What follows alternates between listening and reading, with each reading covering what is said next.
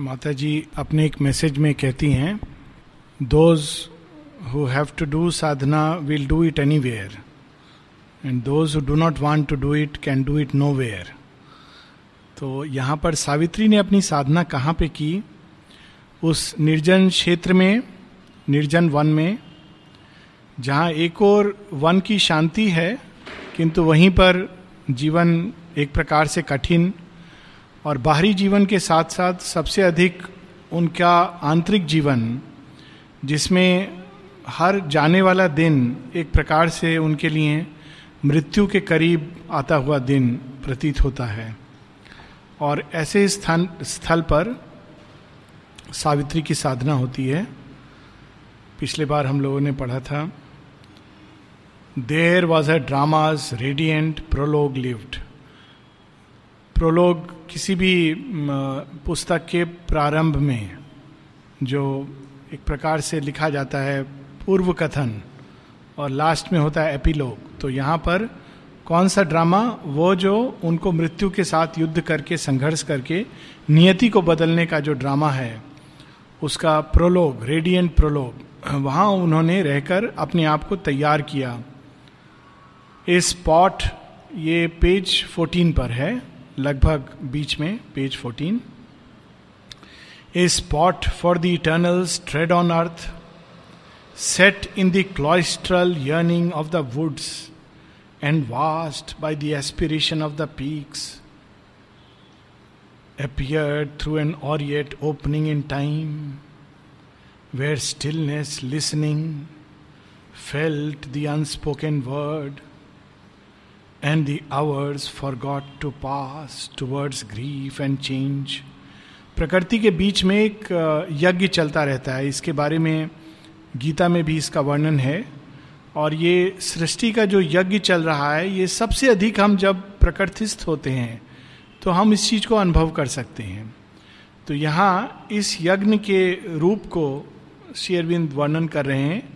माता जी एक जगह कहती हैं कि चेरी ब्लॉसम के प्रार्थना में है उनकी कि कैसे चेरी ब्लॉसम के वृक्ष के नीचे जब वो बैठती हैं तो पूरे वृक्ष में जो एक अभिप्सा है, ऊपर की ओर उठ रही है, उसको वो एक तादात्म द्वारा अनुभव करती हैं।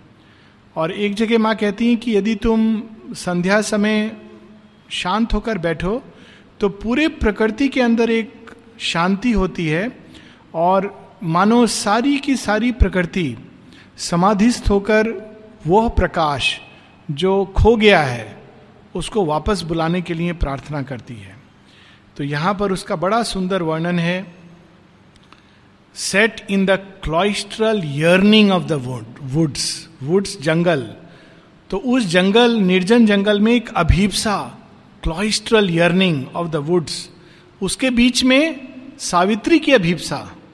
मानो दोनों एक होकर के एक दूसरे के पूरक बन रहे थे and vast by the aspiration of the peaks और चारों तरफ़ जो पर्वत श्रृंखलाएँ थी, मानो वे अभिप्सा में ऊपर की ओर उठ रही थी।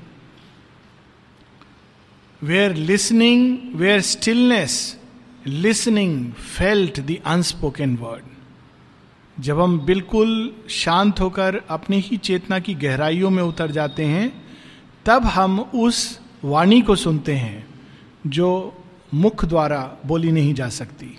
भगवान की वाणी को हम अपने ही शांत गहराइयों में उतर कर सुन सकते हैं। तो ऐसे स्थल पर सावित्री ने उस तरह से, उस साधना के द्वारा स्वयं को तैयार किया कि वो मृत्यु से लोहा ले सके। Here with the suddenness divine advents have repeating the marvel of the first descent, changing to rapture the dull earthly round. Love came to her, hiding the shadow death.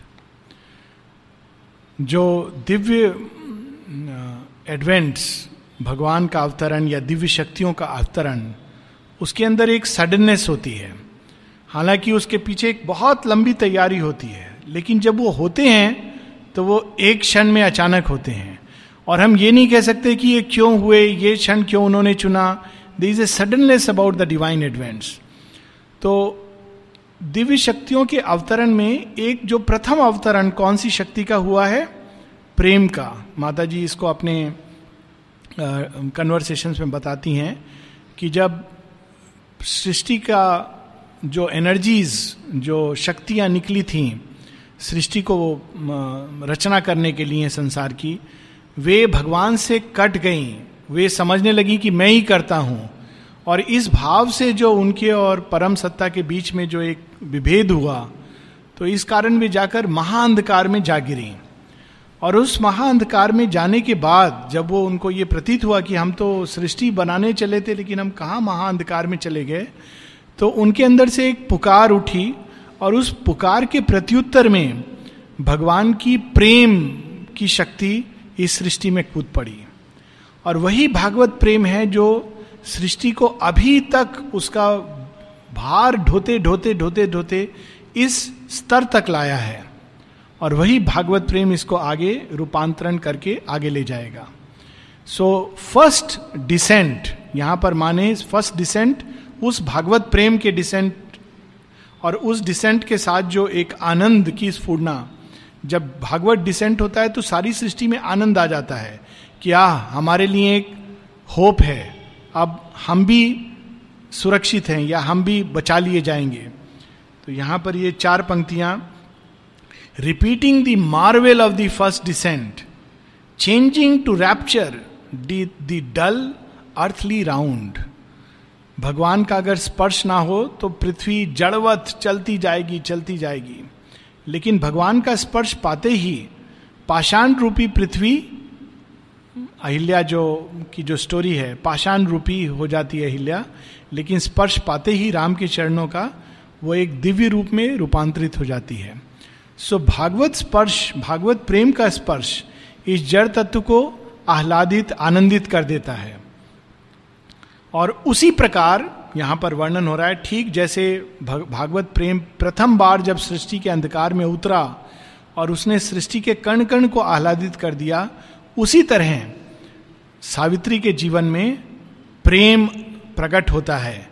लेकिन कैसे प्रकट होता है? क्योंकि वो पार्थिव रूप में आया है तो अपने पीछे वो मृत्यु को छाया रूप में घसीट कर लाता है।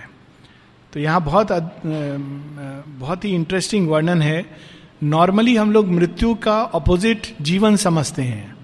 लेकिन श्री अरविंद ने यहाँ प्रेम की छाया, मृत्यु प्रेम की छाया है। क्यों?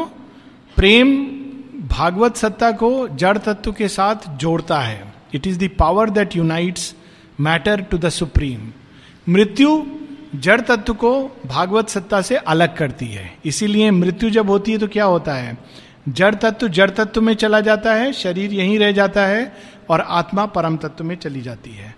तो मृत्यु बिल्कुल उल्टा कार्य करती है। भागवत प्रेम का कार्य है जड़ तत्व को परम सत्ता भगवान के साथ जोड़ना। और मृत्यु का कार्य है जड़ तत्व के अंदर जो दिव्य तत्व है, उसको अलग करके कि तुम ठीक है, तुम जुड़ जाओ, हमको कुछ लेना देना नहीं है, लेकिन जड़ तत्व यहीं रहेगा। तो मृत्यु और प्रेम परस्पर विरोधी शक्तियाँ हैं। और यहाँ पर शेरविंद कहते हैं कि सावित्री के हृदय में प्रेम जागा, लेकिन उसके पीछे मृत्यु छुप करके आई, क्योंकि डायरेक्टली नहीं आ सकती। जैसे रावण जब सीता के हरण करने के लिए आता है तो एक पंडित का भेष धर के आता है और भिक्षा माँगता है। तो प्रेम सावित्री के पास आता है, पीछे पीछे पीछे पीछे मृत्यु छिपी हुई आ रही है कि ठीक है, तुम इसको वरण करोगी तो मुझे भी वरण करना होगा। और सावित्री जानबूझकर वरण करती हैं, जैसे माँ सीता रावण का हाथ पकड़ के चली जाती हैं, क्योंकि ये पूरा ड्रामा, ये खेल, ये भागवत लीला प्रकट होनी है। अब आगे जो वर्णन है, बहुत ही अद्भुत, सावित्री के इनर बीइंग का वर्णन है। और हम लोग पढ़ते हैं माता पुस्तक में कि माँ की चार महाशक्तियाँ, four great powers of the mother, Maheshwari, Mahakali, Mahalakshmi, Mahasaraswati. तो इनका एक क्विक वर्णन है, लेकिन जो सबसे बड़ी शक्ति जो माँ प्रकट करती हैं पृथ्वी पर that is the power of divine love and divine grace twenty ninth March को मेडिटेशन में भी हम लोगों ने सुना प्लेग्राउंड में माता जी के रेमिनेसेंसेज हैं। The reminiscences will be short माँ से पूछा कि आप यहाँ क्यों आए? आप अपने बात जीवन के बारे में बताइए। हम लोग पूरा एक जीवनी लिख देंगे। और खूब उसमें बढ़ा चढ़ा के अपना वर्णन करेंगे। माँ क्या लिखती हैं? The reminiscences will be short I came to India to meet Sri Aurobindo मैं यहाँ क्यों आई? श्री अरविंद से मिलने के लिए आई। I lived here to serve Sri Aurobindo उनकी सेवा करने के लिए मैं यहाँ रह गई। और जब उन्होंने शरीर छोड़ा when he left his body I continue to live here मैं क्यों यहाँ रह रही हूँ? किसी और के वास्ते नहीं रह रही हूँ। टू डू हिज वर्क केवल शेयरविंद क्या कार्य करने के लिए मैं यहाँ रह रही हूँ? और क्या वो कार्य है? To do his work which is by serving the truth and enlightening mankind to hasten the advent of divine love upon earth ये तीन पंक्ति में माता जी ने अपना कार्य स्पष्ट कर दिया। जब दिलीप कुमार राव एक बार बहुत 1950 के बाद ही went through a difficult phase Sri Aurobindo ने शरीर छोड़ दिया था। तो उनके अंदर वैसे भी रिवोल्ट आता था, अभिमान आता था। तो माँ एक जगह उनको एक लेटर में, उनको ये सब मन में कि अब तो श्री अरविंद यहाँ पर नहीं है शरीर में तो माँ मुझे रखेंगी कि नहीं रखेंगी, क्या मेरे साथ व्यवहार करेंगी? तो माँ एक लेटर लिखती हैं we are here only to please Sri Aurobindo the lord हम यहाँ केवल उन्हीं को प्रसन्न करने के लिए हैं। कितना अद्भुत पत्र है कि तुम चिंता मत करो। उन्हीं को प्रसन्न करने के लिए हम लोग यहाँ हैं। जिनको उन्होंने प्रेम किया है, स्वीकार किया है, तुम चिंता ही नहीं करो इस बात की। So that is the love तो वो भागवत प्रेम लेकिन भागवत प्रेम अगर मानव पात्र सही नहीं है फॉल्सूट से भरा हुआ है, अंधकार से भरा है तो भागवत प्रेम यहाँ स्थापित नहीं हो सकता। एक और पत्र है श्री अरविंद का दिलीप कुमार रॉय को, जहाँ वो कहते हैं to bring down the divine love and ananda is indeed the work कार्य क्या है?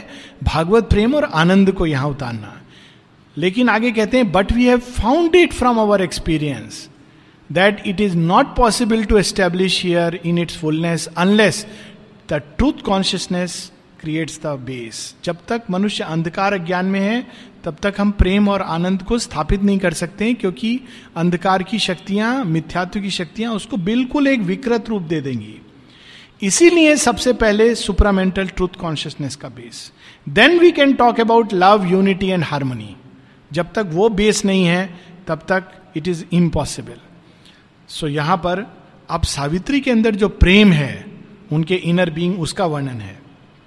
यहाँ हमने पढ़ा love came to her hiding the shadow death well might he find in her his perfect shrine Savitri के हृदय में आया।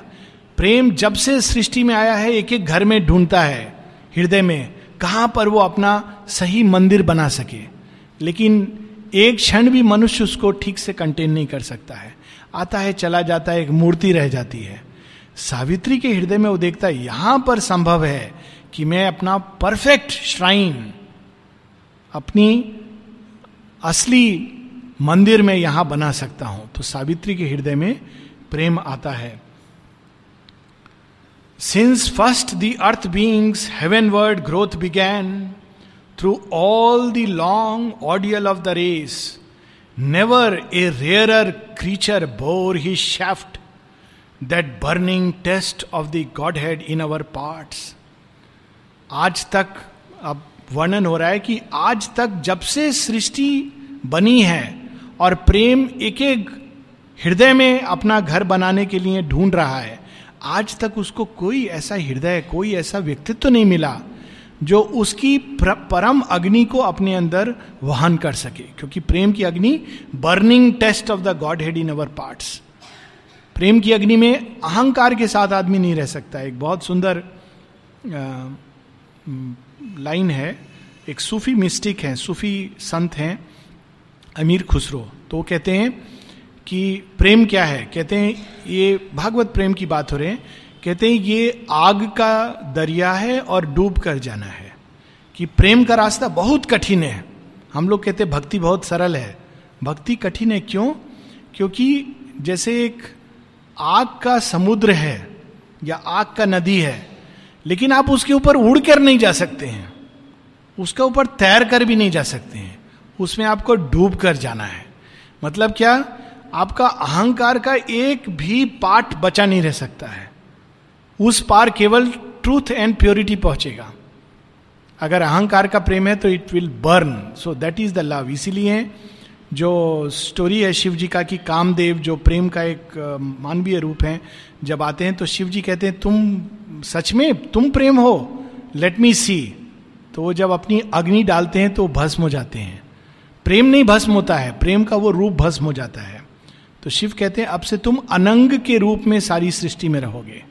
You don't have a form और इसीलिए शिव जहाँ एक और उन्होंने काम को नष्ट किया, वहीं वो आशुतोष हैं और उनका और पार्वती का प्रेम अब तक और सती का प्रेम अब तक it is taken as a ideal kind of love other than Radha and Krishna so ये जो स्टोरीज है सिंबॉलिक हैं तो सावित्री के अंदर वो प्रेम, कोई साधारण मानवीय प्रेम नहीं, हृदय में आया है और वो देखता है शायद यहाँ मेरी उस ज्वाला को शरण मिल सकती है। अब क्यों ऐसा वो सोचता है? A lightning from the heights on our abyss all in her pointed to a noble kind क्योंकि सावित्री के अंदर सब कुछ उत्कृष्ट है। सावित्री के यहाँ चरित्र का वर्णन है इनर बींग का वर्णन है, सब कुछ उसके अंदर उत्कृष्ट है। Near to earth wideness intimate with heaven एक और जहाँ सावित्री का व्यक्तित्व पृथ्वी के समान विशाल है, लेकिन वहीं वो स्वर्ग आरोहित देवों से भी बहुत सहजता, सरलता से बातें करती हैं। और सच में हम लोग माता जी के जीवन में देखते हैं, जहाँ एक और माँ छोटे छोटे बच्चों के साथ ऐसे बात कर रही हैं जैसे बच्चा है। चोट लग गई है तो उसको चॉकलेट दे रही हैं, बैठ के उसको बाम लगा रही हैं, हम लोगों की मूर्खताओं का उत्तर दे रही हैं। वहीं देवता, इंद्र, शिव, कृष्ण आकर उनसे बात कर रहे हैं। कहते हैं, जब माँ मेडिटेशन देती थी तो देवता आकर के पैरापीठ पर बैठ जाते थे मेडिटेशन हॉल में। तो क्या जीवन है कि जहाँ एक और कुत्ता, बिल्ली, इन सब के ऊपर स्नेह, पुष्पों के ऊपर स्नेह, मानव के प्रति स्नेह, वहीं दूसरी ओर देवता, देवियाँ, दुर्गा इत्यादि उनके पास आ रहे हैं। Near to earth wideness intimate with heaven पृथ्वी की विशालता में सब कुछ पृथ्वी अपने अंदर स्वीकार करके, पृथ्वी कैसी माँ है? एक और वो अच्छे अच्छे, सुंदर सुंदर जीव जंतुओं को शरण देती है। वहीं पृथ्वी के अंदर सांप, बिच्छू, उनको भी शरण देती है। Near to earth wideness intimate with heaven exalted and swift her young large vision spirit through world of splendour and of calm overflew the ways of thought to unborn things जब अपने शांत क्षणों में सावित्री बैठती थी तो उनके विचार कहाँ जाते थे? Overflew the ways of thought to unborn things विचार भी जिसको पकड़ नहीं सकता, जिसने अभी विचार की दुनिया में भी जन्म नहीं लिया, उन चीज़ों को वो ग्रहण करती थी। बड़ी सुंदर एक ईश उपनिषद में श्लोक है अने जदे का मनसो जवी, जवियो। वह जिसको हम पकड़ नहीं सकते हैं। तदे जति, तन्ने जति, तद दूर है तदुवंत के इतना करीब है, फिर भी इतना दूर है। हमारे अंदर है, हमारे बाहर है, सब जगह है। फिर भी वो देवताओं की पहुँच से भी परे है स्विफ्टर देन द गॉड्स तो वह जिसको देवता भी नहीं पकड़ सकते, वहाँ वो अपने शांत क्षणों में जाती थी। Flew the ways of thought to unborn things ardent was her self poise unstumbling will वहीं दूसरी ओर उनका संकल्प कैसा था? महाकाली की तरह दृढ़ दृढ़ संकल्प. Ardent was her self poise unstumbling will ऐसा संकल्प जो गलत नहीं हो सकता और जो ऐसा दृढ़ जिसको डिगाया नहीं जा सकता। Her mind a sea of white sincerity passionate in flow had not one turbid wave मन कैसा था? विशाल समुद्र की तरह पावरफुल शक्ति से भरा हुआ, लेकिन शांत। Her mind a sea of white sincerity passionate in flow शक्तिहीन नहीं, एक एक शांति होती जो शक्तिहीन होती है।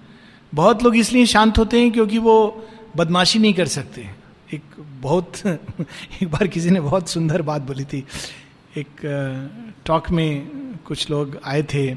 सब मतलब यहाँ के कंटेक्स्ट में ये लागू नहीं होता, लेकिन बाहर के कंटेक्स्ट में सब 80 85 तो उन्होंने स्पीकर से कहा आप बोलिए, कोई चिंता मत कीजिए, हम लोग सब एकदम अच्छे श्रोता हैं।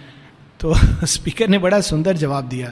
कहा, आपके हाथ में तो और कुछ आप कर भी नहीं सकते हो। आप तो you can not disturb do anything because वो एक प्रकार की शांति है जो शव की शांति है। जब व्यक्ति के अंदर शक्ति नहीं होती, शांत रहता है। एक शांति पैशनेट इन फ्लो समुद्र पूरे शक्ति से भरा हुआ है, लेकिन आप देखिए अपने मर्यादा में रहता है।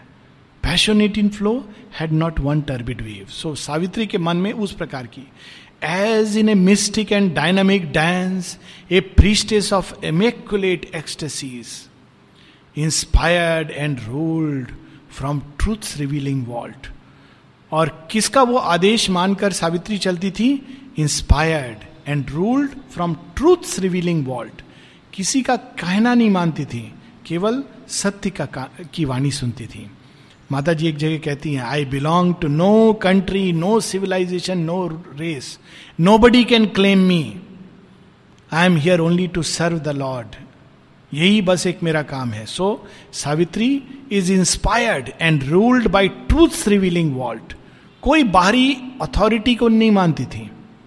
माँ एक जगह कहती हैं if I was born in India I would have upset many things she was only obeying the truth in her heart हृदय में जो सत्य है केवल उसी की वाणी। यही मंत्र उन्होंने भारतवर्ष को दिया था। जब 71 का वार था तो आई थिंक इट वॉज़ उदारदा या प्रोबली समबडी आस्ट मदर की mother give us a mantra for the country कितना सुंदर मंत्र उन्होंने दिया।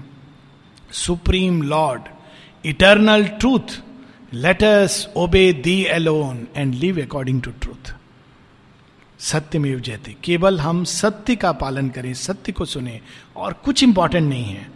एक जगह और उन्होंने बाद में मैसेज दिया है men countries continents the choice is imperative truth और द एबिस और कोई क्राइटेरिया नहीं है। तो यहाँ पर सावित्री एक और, जैसे आनंद की देवी है priestess of immaculate ecstasies ecstasies Anand immaculate शुद्ध, पवित्र आनंद स्पॉटलेस आनंद। लेकिन वो आनंद केवल सत्य के अधीन। Moves in some prophet cavern of the gods a heart of silence in the hands of joy उनके हृदय में परम शांति और परम आनंद एक साथ बसते थे। Inhabited with rich creative beats a body like a parable of dawn और शरीर कैसा था? जैसे सुबह सुबह सूर्योदय होता है तो उसकी जो स्वर्णिम लालिमा होती है, वैसे उनके शरीर के अंदर से एक गोल्डन, पिंक, यू प्रस्फुटित होती, फैलती थी। लोग कहते हैं कि शेयरविंद के शरीर से एक गोल्डन, पिंक लाइट जैसे मॉर्निंग, क्योंकि वो ऊषा को लेके आए even from the body a body like a parable of dawn that seemed a niche for veiled divinity or golden temple door to things beyond जैसे उषा काल आता है, लेकिन वो एक संकेत है कि पीछे सूर्य छिपा है और सूर्य अभी उदय होने वाला है अपनी पूरी। तो उसी प्रकार उनके शरीर को देख के ही ऐसा प्रतीत होता था कि ये साधारण मानव शरीर नहीं है। इसकी आभा जो इससे निकल रही है, ये तो केवल एक द्वार है टू थिंग्स बियॉन्ड एक परम सत्य, एक परम सौंदर्य, एक परम आनंद, एक परम देवाधिदेव इनके शरीर के अंदर छिपे हुए हैं। Her look immortal rhythms swayed in her time born steps और जहाँ जहाँ वे चरण रखती थी, वहाँ वहाँ वे एक अद्भुत, अलौकिक, अमृतत्व जो देवताओं को भी दुर्लभ है, उस आनंद की रिदम्स को वो धरती के अंदर बसा रही थी।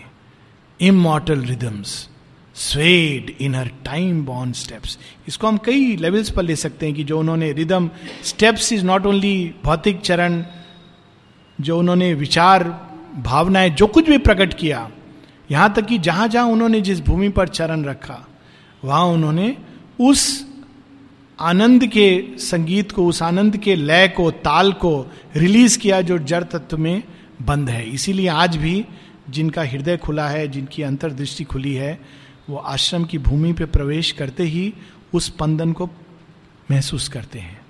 क्योंकि वो स्पंदन उन्होंने यहाँ जड़ तत्व के अंदर रिलीज़ किया है। थोड़ी सी ग्रहणशीलता एंड वी फील इट क्यों? नॉर्मली जड़ तत्व के अंदर आनंद है, लेकिन छिपा हुआ है। यहाँ उन्होंने अपने चरण धरकर इस भूमि के अंदर जो छिपा हुआ आनंद है और उसकी लय ताल को रिलीज़ किया। अगर हम थोड़े ग्रहणशील हों तो अनुभव कर सकते हैं। Her look, her smile evoke celestial sense even in earth stuff and their intense delight poured a supernal beauty on men's life कुछ नहीं, कोई फिलॉसफी नहीं, कुछ जाकर उन्होंने कोई ब्रह्म ज्ञान, कुछ जर आवश्यकता नहीं। केवल उनकी एक मुस्कान, केवल माँ की आँखें देखने मात्र से मनुष्य के अंदर देवत्व जाग जाता था। Her smile her look evoke celestial sense even in earth stuff जड़ तत्व के पास आँखें नहीं है भगवान को देखने की लेकिन उनकी मुस्कान मात्र से उनके ने, नैनो की एक दृष्टि पर जाने से अंदर में दिव्यत्व जाग जाए ऐसी क्षमता सावित्री के अंदर। और इस प्रकार से वो उस अद्भुत परम आश्चर्य सौंदर्य को धरती पर बिखेरती रही। A wide self giving was her native act क्या काम उनके लिए नेचुरल था, सबसे natural to give give give यहाँ तक कि माँ अपने शरीर तक के अंश को, जो सूप सेरेमनी होती थी, उसमें माँ पहले पीती थी, फिर सबको पास करते थे। और माँ की तबीयत सी फेल बिकॉज़ वो अपने शरीर का अंश उसके अंदर डाल रही थी। और लोग किसी का बुद्धि या दुर्बुद्धि, कहते हैं बट इट इज़ अनहाइजीनिक सब लोग पी करके दे रहे हैं। तब शेरविंद ने कहा ब्रूट्स ब्रूट्स का हिंदी इक्वेलेंट नहीं है। पशु और राक्षस को मिला करके अगर कोई शब्द बनाना हो तो ब्रूट्स और तब सुप सेरेमनी व स्टॉप्ड सब कुछ घंटों खड़े होकर के, दिन, रात हम लोग कल्पना कर सकते हैं कैसे जीवन उन्होंने wide self giving to give give give फिर भी लोग कंप्लेन करते थे। आप हमसे केवल हफ़्ते में एक दिन मिलते हैं। हमको ज़्यादा समय चाहिए, हमारा ये आया है, वो आया and she kept on meeting without a wide self giving was her native act a magnanimity as of sea or sky समुद्र से कितना भी ले लो समुद्र खाली नहीं होता।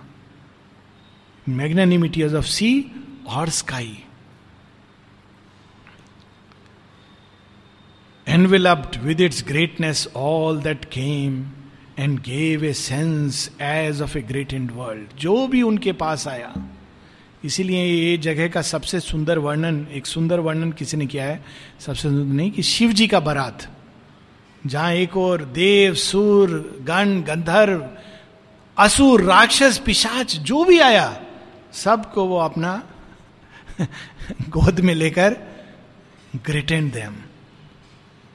मात, माता जी से जब नेहरू जी मिल के गए तो माँ से किसी ने पूछा आपको क्या एक्सपीरियंस बोला what experience I gave him a bath of the Lord जब भी मेरे पास कोई आता है तो मैं उसको भगवान का भागवत स्नान देती हूँ। I put them in contact with the Lord and bathed them in his atmosphere कैसे हैं, अच्छे हैं, बुरे हैं, ऐसे हैं, वैसे दिस इज़ इरिलेवेंट मेरे पास आया है I bathed him in the Lord so enveloped all with its greatness all who came and gave a sense as of a great and world जब उनसे मिल के लोग वापस गए तो उनको लगता था, एक नया, एक और उच्चतर जगत उनके लिए खुल गया। Her kindly care was a sweet temperate sun और जैसे सूर्य, सारी सृष्टि का भरण पोषण करता है। कौन सा सूर्य? विकराल रूप वाला सूर्य नहीं। विकराल रूप तो महाकाली का है। सारी सृष्टि समाप्त हो जाए। अगर सूर्य अपना दो डिग्री बढ़ा दे टेम्परेचर धरती का टेम्परेचर नहीं, सूर्य का temperature two degrees if it raises पृथ्वी के अंदर हाहाकार मच जाएगा। माइल्ड टेम्परेट सन सूर्य अपनी किरणों को जब थोड़ा शीन करके धरती पर आता है तो बहुत अच्छा लगता है। लोग बाहर आते हैं, धूप में घूमते हैं, बहुत अच्छा लगता है। तो उस प्रकार से माँ की कृपा अनुकंपा। Her high passion a blue heaven's equipoise. वहीं उनका जो, उनके अंदर जो आवेग, वो बिल्कुल स्वर्गिक देवताओं की तरह है। As might a soul fly like a hunted bird अब ये जो छह लाइन है, जिसके साथ शायद हम लोग आज समाप्त करेंगे, किस तरह से हमारा उनके साथ संबंध होना चाहिए? कैसा संबंध होना चाहिए माँ के साथ? और कैसा संबंध लोगों का सावित्री के साथ था? और वैसा हमारा होना चाहिए माँ के साथ। तो यहाँ इसका वर्णन है। As might a soul fly like a hunted bird escaping with tired wings from a world of storms and a quiet reach like a remembered breast. जैसे एक चिड़िया जिसको शिकारी पीछे कर पीछा कर रहे हो, बहेलिए ने नीचे जाल बिछाया और शिकारी ने बाँध छोड़ दिया है। और चारों तरफ़ से तूफ़ान आंधी आ रहा हो तो चिड़िया का क्या गति होगा? कल्पना कीजिए, नीचे जाल बिछाया बहेलिया का, ऊपर से बाण और चारों तरफ़ world of storms as when a hunted birds और उसके पंख बिल्कुल थक गए हैं। उस अवस्था में अचानक उसको अपना घर याद आ जाए और वहाँ जाके वो सुरक्षित महसूस करे कि आ मैं अपने माँ के गोद में आ गई हूँ। वैसा हमारी आत्मा का माँ के साथ संबंध है। जब सारे संसार में world of storms as might a soul fly like a hunted bird escaping with tired wings from a world of storms and a quiet reach like a remembered breast in haven of safety and splendid soft repose one could drink life back in streams of honey fire recover the lost habit of happiness कल्पना कीजिए कि ऐसे चिड़िया इस बेहाल, बुरे हालत में तूफ़ान, तीर, बहेलिए का जाल, थका हुआ शरीर, पंख अचानक अपनी माँ की गोद में आ जाए और आते ही वहाँ उसको सब कुछ सुख, शांति, आनंद, सुरक्षा का आभास हो। उसी प्रकार से माँ के सावित्री के पास थकी हुई हमारी आत्म, आत्मा उस अवस्था में जाके could recover the lost habit of happiness ये हमारा आंतरिक संबंध होना चाहिए। And preen joy feel her bright nature's glorious ambiance and preen joy in her warmth and colour's rule a deep of compassion a hushed sanctuary her inward help unbarred a gate in heaven love in her was wider than the universe the whole world could take refuge in her single heart. उनका हृदय इतना विशाल इतना विशाल कि पूरा ब्रह्मांड भी उसके अंदर समा जाए तो भी जगह बचेगा माता जी का 67 या 71 का मैं किसी ने पूछा है, माँ, मेरा परिवार भी आना चाहता है, ये भी आना चाहता है, वो भी आना चाहता है, आश्रम में रहना चाहता है तो माँ कहती है, मेरे बच्चे मेरा बस चले तो मैं सारे संसार को शरण दे दूँ। लेकिन मेरे बाहरी भौतिक मीन्स लिमिटेड है। इनवर्डली कोई भी आ जाए, लेकिन बाहरी मीन्स लिमिटेड है। इसलिए अभी मैं सबको फिजिकली अपने पास में नहीं ले सकती। But inwardly her inward help unbarred a gate in heaven a wide of compassion कृपा की विशालता, अति विशालता, ये हस्ट सेंचुरी शांत आश्रम उनके हृदय में है। हस्ट सेंचुरी कहा हम लोग आश्रम ढूंढते हैं? जंगल में भी जाके आदमी विचार से पीड़ित रहता है, लेकिन उनके हृदय में आश्रम है। ये hushed sanctuary her inward help, unbarred gate in heaven. Love in her was wider than the universe उनके अंदर प्रेम, ब्रह्मांड से भी विशाल प्रेम और उनका हृदय love in her was wider than the universe the whole world could take refuge in her single heart ये हम लोगों के जीवन का आदर्श है। इतनी विशालता, इतना प्रेम that is the ideal mother has placed before us next week